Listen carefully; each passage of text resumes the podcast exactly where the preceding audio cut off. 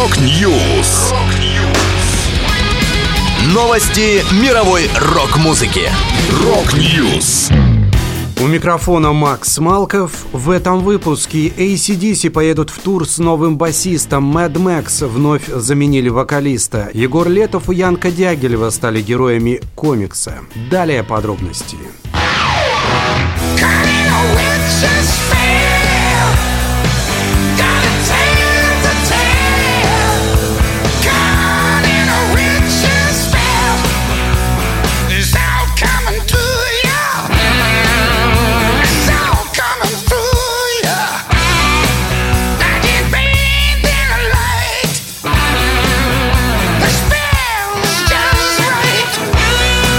AC/DC впервые за 8 лет отправятся на гастроли в составе группы для европейского тура в поддержку альбома Power Up, который стартует в мае и продлится до августа. Будут вокалист Брайан Джонсон, гитаристы Ангус и Стиви Янг, барабанщик Мэтт Лонг и новый басист Крис Чейни. Добавлю, Чейни наиболее известен как музыкант Jane's Addiction и участник аккомпанирующего состава певицы Аланис Моррисет. Также он много работал сессионно, в том числе с такими звездами, как Джо Кокер, Шакира, Слэш, Аврил Лавин, Шер, Shinedown и Селин Дион. Напомню, басист Клифф Уильямс ушел из AC/DC в 2016 году по окончании гастролей в поддержку альбома «Rocko Bust». По словам музыканта, после 40 лет записей и выступлений он захотел выйти на пенсию и проводить больше времени с семьей. Тем не менее, он принял участие в записи следующего диска ACDC Power Up и выступил с ними на фестивале Power Trip, который состоялся 7 октября 2023 года в Индио, штат Калифорния.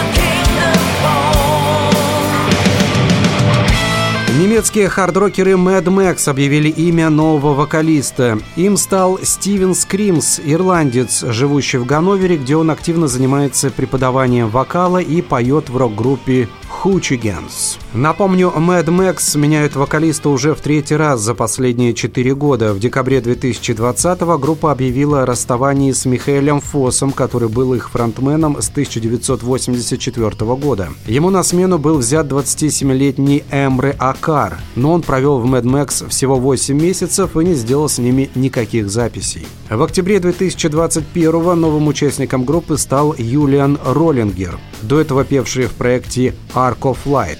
С ним был записан альбом Wings of Time, который вышел в сентябре 2022 года. Однако теперь, по словам музыкантов Mad Max, Юлиан решил заняться сольной карьерой. В 2022-м Mad Max отпраздновали 40-летие. У руля группы до сих пор стоит гитарист Юрген Брефорд, основавший ее в 1982 году.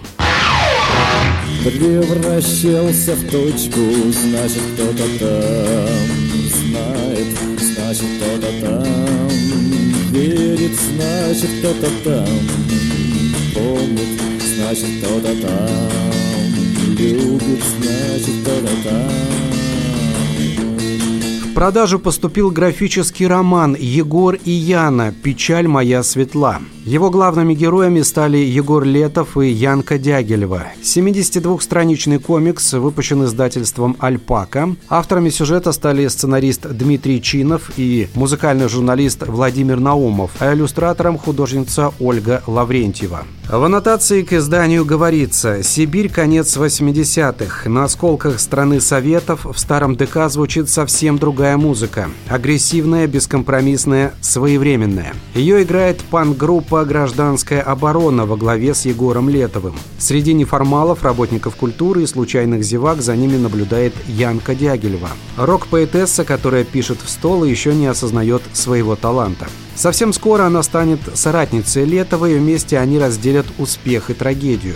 Этот графический роман станет прекрасным подарком для всех поклонников сибирского панка и тяжелой музыки в целом. Он проведет вас по пути от первого новосибирского рок-фестиваля в ДК имени Чкалова до всесоюзной славы Егора и Яны. Приобрести издание можно в интернете или магазинах комиксов. Это была последняя музыкальная новость, которую я хотел с вами поделиться. Да будет рок! Rock News. Новости мировой рок-музыки. Rock News.